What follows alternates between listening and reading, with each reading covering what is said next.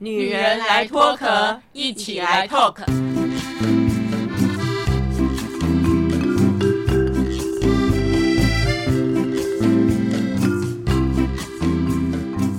女人的一生中，在每个阶段都有不同的课题与挑战。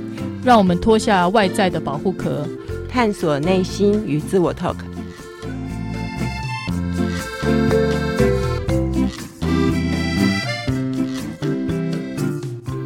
朋友晚安，非常欢迎您来收听《女人来脱壳》啊，这是我们《女人来脱壳》呢第二十四集的播出啊。那么我们最近在谈到很多的个案，就会相应对到每一个人的行事风格、起心动念都不同哦。那会不会是呢？在可能在我们某一个阶段成长的过程当中，遇到一个什么样的状况，就会促使你将来用什么样的方法来应对呢？那今天我们要聊这个话题之前呢，丁丁哦，一定要先讲自己一件事情，就是呢。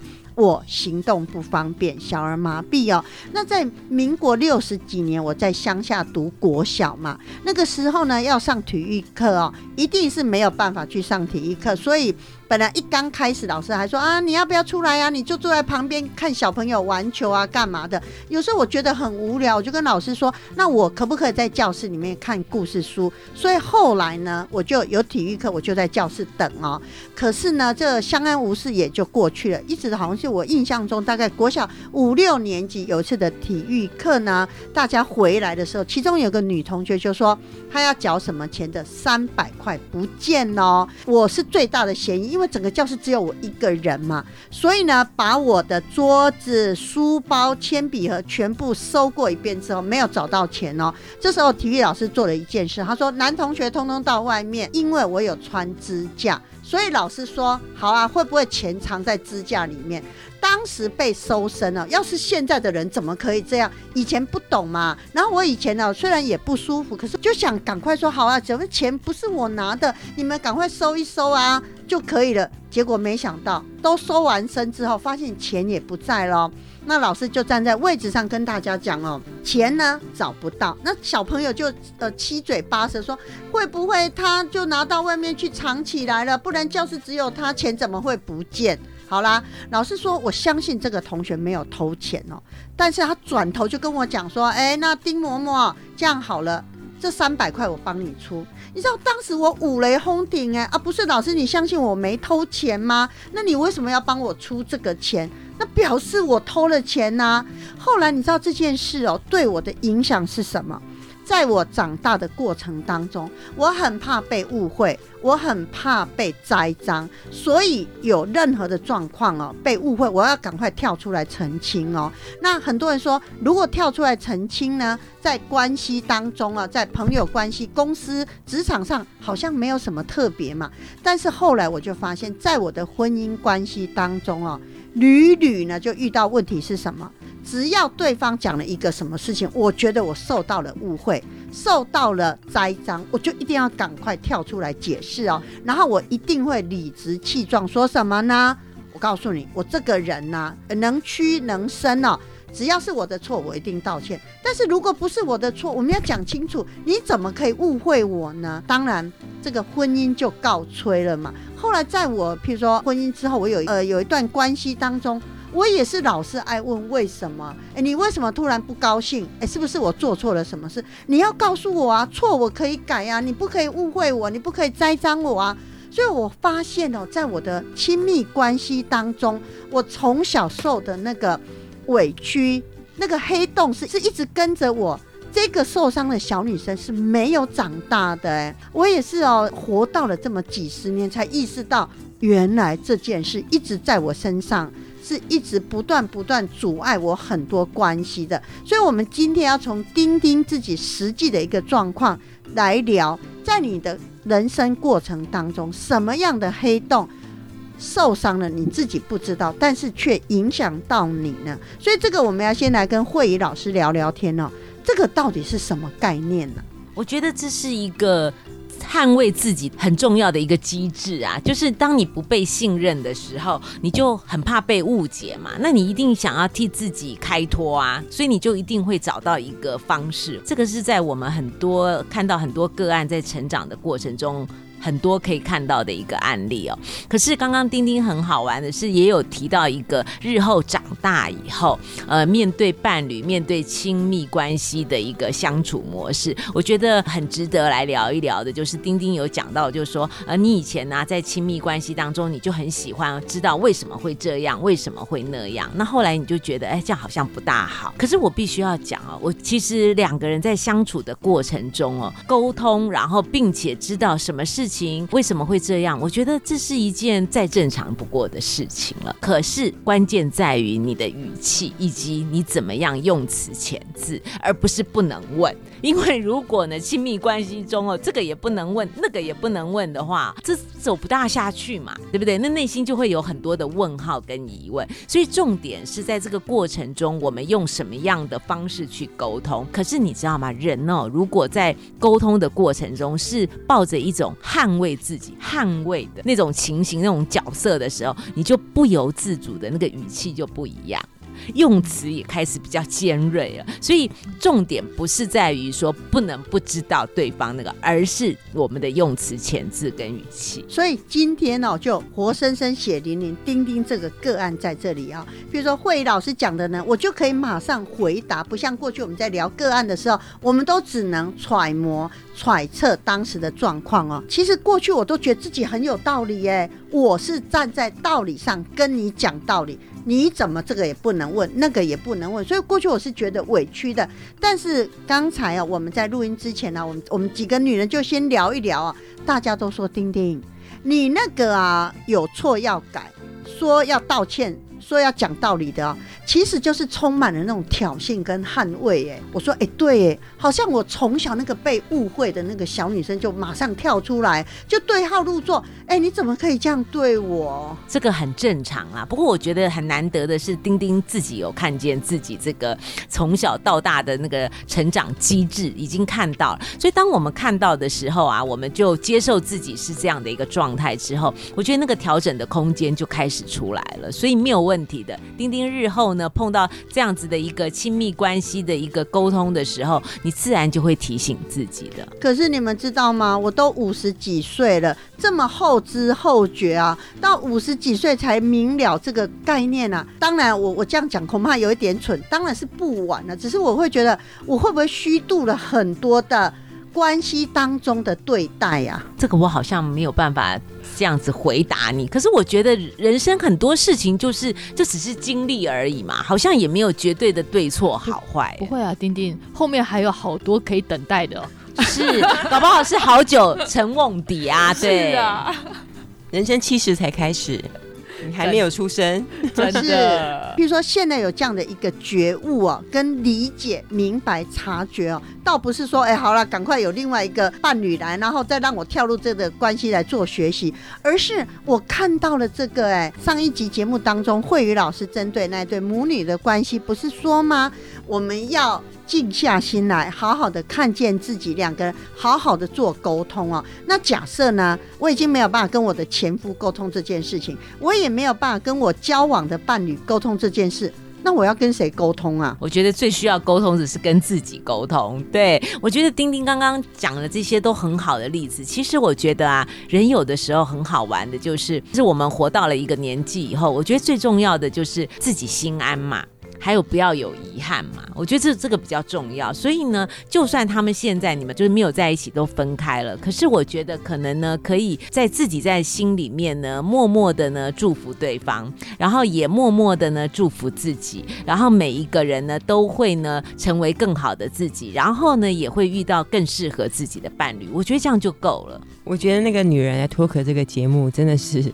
别人都没脱壳，我们四个真的脱了，脱了不知道多少壳。我觉得录这么多集，每一集都逼着我们去回想我们自己的人生经验，从小到大念书、夫妻关系、跟人家相处。丁丁刚刚讲的那个，真的就是我觉得是这段时间让你那个尘封已久的回忆都回来了，然后也知道，哎，原来这个是一个自己跟自己，我觉得那是一个练心的过程。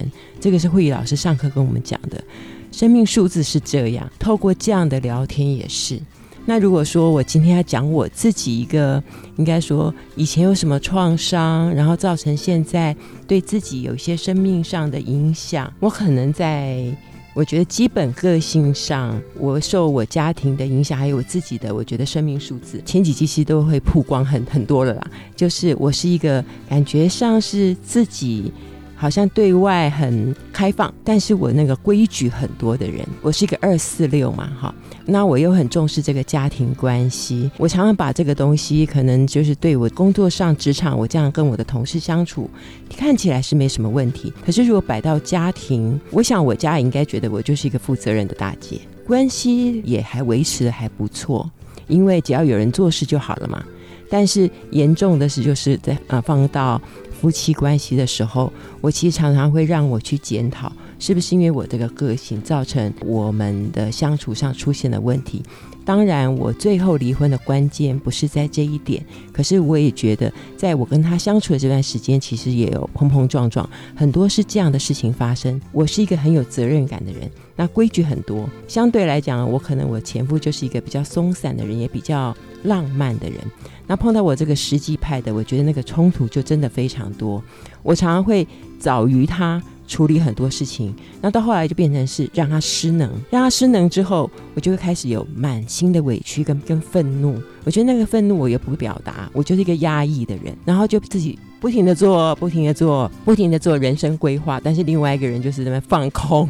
其实放空不见得是坏事，对我来讲，也许我真的应该放空。可是，在当初的婚姻关系中，我觉得那个造成我们很大很大的一个紧绷。如果今天真的要去回想我自己的，应该说从小到大的历程，到造成我现在。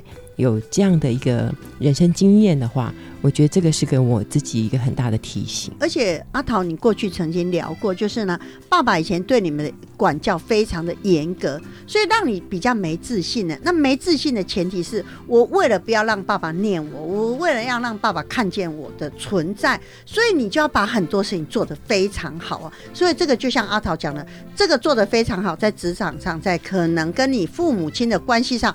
当然好啊，你多做一点是好的，可是可能在亲密关系、在夫妻关系上就不好了。对啊，我觉得那就是一个不平衡的关系，不对等。像我做这么多，你看当时我们那个丁丁都说要跟我住了嘛，谁不喜欢我呢？我的同事也爱我爱的要命。其实我就是在职场或者是在一些关系上，我觉得我没有太多挫折过。老实讲，因为我也不抢风头，但是乖乖的把自己事情做好。嗯，应该说沟通的方式也还可以，个性也算是蛮平和。可是我觉得这样的关系，我以前自以为我进入婚姻应该处理的不错。哎，我当时会，我你真的我就是用脑子在想着，哎，我觉得我应该还蛮能够应付的。哎，公公婆婆的，我觉得我应该也可以处理啊。我又自己本分做的很好的人啊，我先生这样子，哎，好像不烟不酒，感觉上也还不错啊。我想说，我的婚姻关系应该不错的。可是后来变成那样的时候，我真的觉得我前面一个感觉上那个到处都是阴影。我觉得我不知道要怎么往下走，因为用我的模式，我觉得我已经不知道该怎么做了。可是现在应该到这个年龄，跟有过这么多经验之后，你就会知道，哎呀，其实有时候真的只是一个沟通的小技巧。我觉得应该就是看是不是找到对的人吧。啊，当然啦，我我觉我觉得其实听起来多好啊，对不对？我觉得有多少男生可能觉得哇，这真是最好的伴侣，可是就是要刚好对平哈。我这样听起来就是这样子，对平也是。但是我觉得还是先检讨我自己比较重要了。本来是对的，被我处理成错的。可是阿桃不对啊，你上次不是说你所有的心思动念都没有放在说你要在进入下一段关系当中，这样怎么会有机会练习呢？啊，不用啊！我现在自己过得很好，就是这个心思不用用在跟另外一半的亲密关系，我还是可以运用在我的生活中啊。我现在就是爱自己，把自己做好，然后对于那个就是给我自己很大的那个包袱跟那个枷锁，我觉得我也知道怎么放松。对于自己的认知的部分，如果以我认识阿桃这么多年来讲，其实我觉得我还蛮支持阿桃这样子的一个决定，因为我觉得如果他现在把他自己的日子过得很好，那只要呢在未来呢。除非是说他能够遇到让他现在的生活比现能够过比现在生活更好。的伴侣，不然他没有必要改变他目前的状态啊，所以我还是蛮支持阿桃现在的决定。谢谢一票。那么刚才丁丁讲到的是我在国小五六年级受到了一个误会跟栽赃哦，就会养成我日后有一个个性哦，只要谁讲什么事情哦，我都要跳出来捍卫我自己哦。那么这个可能在很多的关系当中哦，就会变得咄咄逼人哦。那这个是丁丁察觉到的。那么我们的左拉哦，他是在国小哦打球的时候遇到一个状况，我觉得左拉这个例子比较正面呢。是吗？我 我们的很负面吗？总是有比较级。应应该这么说，其实是刚才被问了，我才在认真想了，到底是什么样让我自己觉得我在面对事情的时候呢，好像。都会不得不然的觉得啊，应该就往正面思考这样。然后我刚才这个很是正面的回想，一直在想这件事，就啊，发现没错，在国小的时候呢，其实我小时候是一个很爱运动、到处玩的人。我是学校那个手球队的校校队这样。你知道，大家都是那时候小嘛，大家都喜欢，我就是球员啊，那就非练习时间，大家就喜欢爱扮演各种的角色啊，大家就会去去扮演守门员的角色啊，各自到处玩。后来有一天，你知道晴天霹雳，我教练呢。居然看到我就觉得，哎，好像我当守门员这个角色还不错，可以当这个角色就好，不要当一般球员。可是你知道，小孩子，啊我就喜欢跟大家一样啊，我就想我是球员，为什么要叫我当守门员，对不对？那只是好玩而已，所以我就很不开心。那教练说不行，你就是要当这个角色，就是一定要下场打这个角色。那我就为了这个呢抗争，不愿意，然后或者是打的时候就故意不守好，故意让球进来，然后就很生气啊！在以前教练是很凶的哦，是会那个踹人的哦，就是你知道以前小时候的教练是这样，抗争好几天哦。然后有一次，我就记得教练很凶，非常凶，他就三字经出口之外呢，就跟我讲了，就说你呢开心也要做，你不开心你也给我做，反正呢我是不会动了，随便你就撂了一句话就走了。啊，那你那时候也不能说离开球队也不行啊。对啊，那时候就是我就是那个我们班级就是专门在打球的，啊，就是好玩嘛。就是那时候根本没想到离开球队这件事情，就觉得不得不，对不对？我就想了半天，那一天不晓得哪哪根筋不对，居然开窍。我就想，反正呢我也是得打，怎么打都得打，那干脆呢开心的打。那那一天之后呢，哎，我就乖乖的，可能不晓得是怎么回事啊，就乖乖开始当好守门员这个角色，还突然发现蛮 enjoy 的。就是觉得哎挺有趣的哦，因为呢大家在前面跑的时候，我还是可以在后面指挥一下，就是觉得哎那个感觉就回来了。可是这件事情呢，可能真的影响到我后来碰到事情的时候啊，只要是我推不掉了，或者我真的觉得这件事情就是得这么做的时候呢，我的态度上面就其实不太有负面的了，就觉得反正就是做，做好做坏尽力做。这个观念其实，或者是就真的带了我的工作职涯上面，或者是跟人相处上面。可能是其实影响真的还蛮深远的。虽然我们的教练我还是记得他，他不晓得还记不记得他，因为他这么的凶，凶过一个学生所带来的负面影响，这样。那刚刚呢，我听到那个左拉这样讲呢，我就必须要讲啊，其实左拉的生存力是很好的。他在现有的不管是什么样的环境当中哦，他一定可以想办法生存下去。那我们必须要讲到，就是说这个可能是在 DNA 里面哦，左拉就已经植入了这个部分。不过呢。也必须要讲的，就是说，其实呢，左拉啊，他同样的一件事情，我们就会发现，如果这个教练他对左拉是下这个指令，他对另外一个人也下这个指令，有可能呢，两个不同的人，他们就会发展出不同的状态。有可能呢，另外一个人呢，他就从此以后就不练球了，甚至呢，他就会觉得呢，他是被打压的，然后呢，这个世界是很不公平的，或者是呢，教练呢对他是仇恨的，对他就会有很多负面的想法。可是我刚刚听到。左拉当然他是会有一些情绪的波澜，可是最后呢，他还是选择快乐的去面对。所以呢，我觉得左拉在他的 DNA 里面就是有那个快乐跟正向的因子。那可是呢？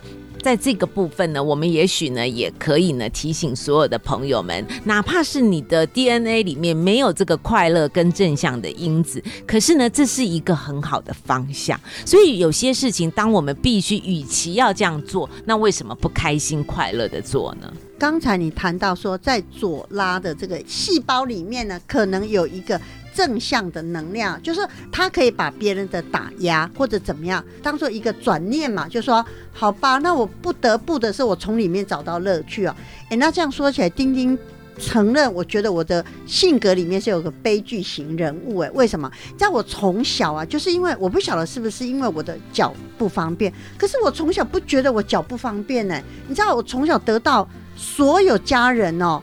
集三千宠爱于一身的宠爱，你知道我有很多行动不方便的朋友是被家人嫌弃，被谁嫌弃？我没有，所以我就觉得我不会自卑啊。但是你知道，我从小喜欢看那种悲伤小说，我喜欢看悲伤电影，听悲伤歌曲哦，甚至发生什么事情，我都会觉得我就是那个可怜的女主角。真的，那很多人说，哎，丁丁，你的个性很违和啊。你某一方面看起来是积极热情的，但是你在某一个深层里面，为什么是一个悲剧型的个性啊？我是哎，悲剧型的个性，其实我在丁丁的身上是没有看到啦。对啊，我也没看到哎。我觉得那可应该是说，可能丁丁在他的内在里面是有那种双子。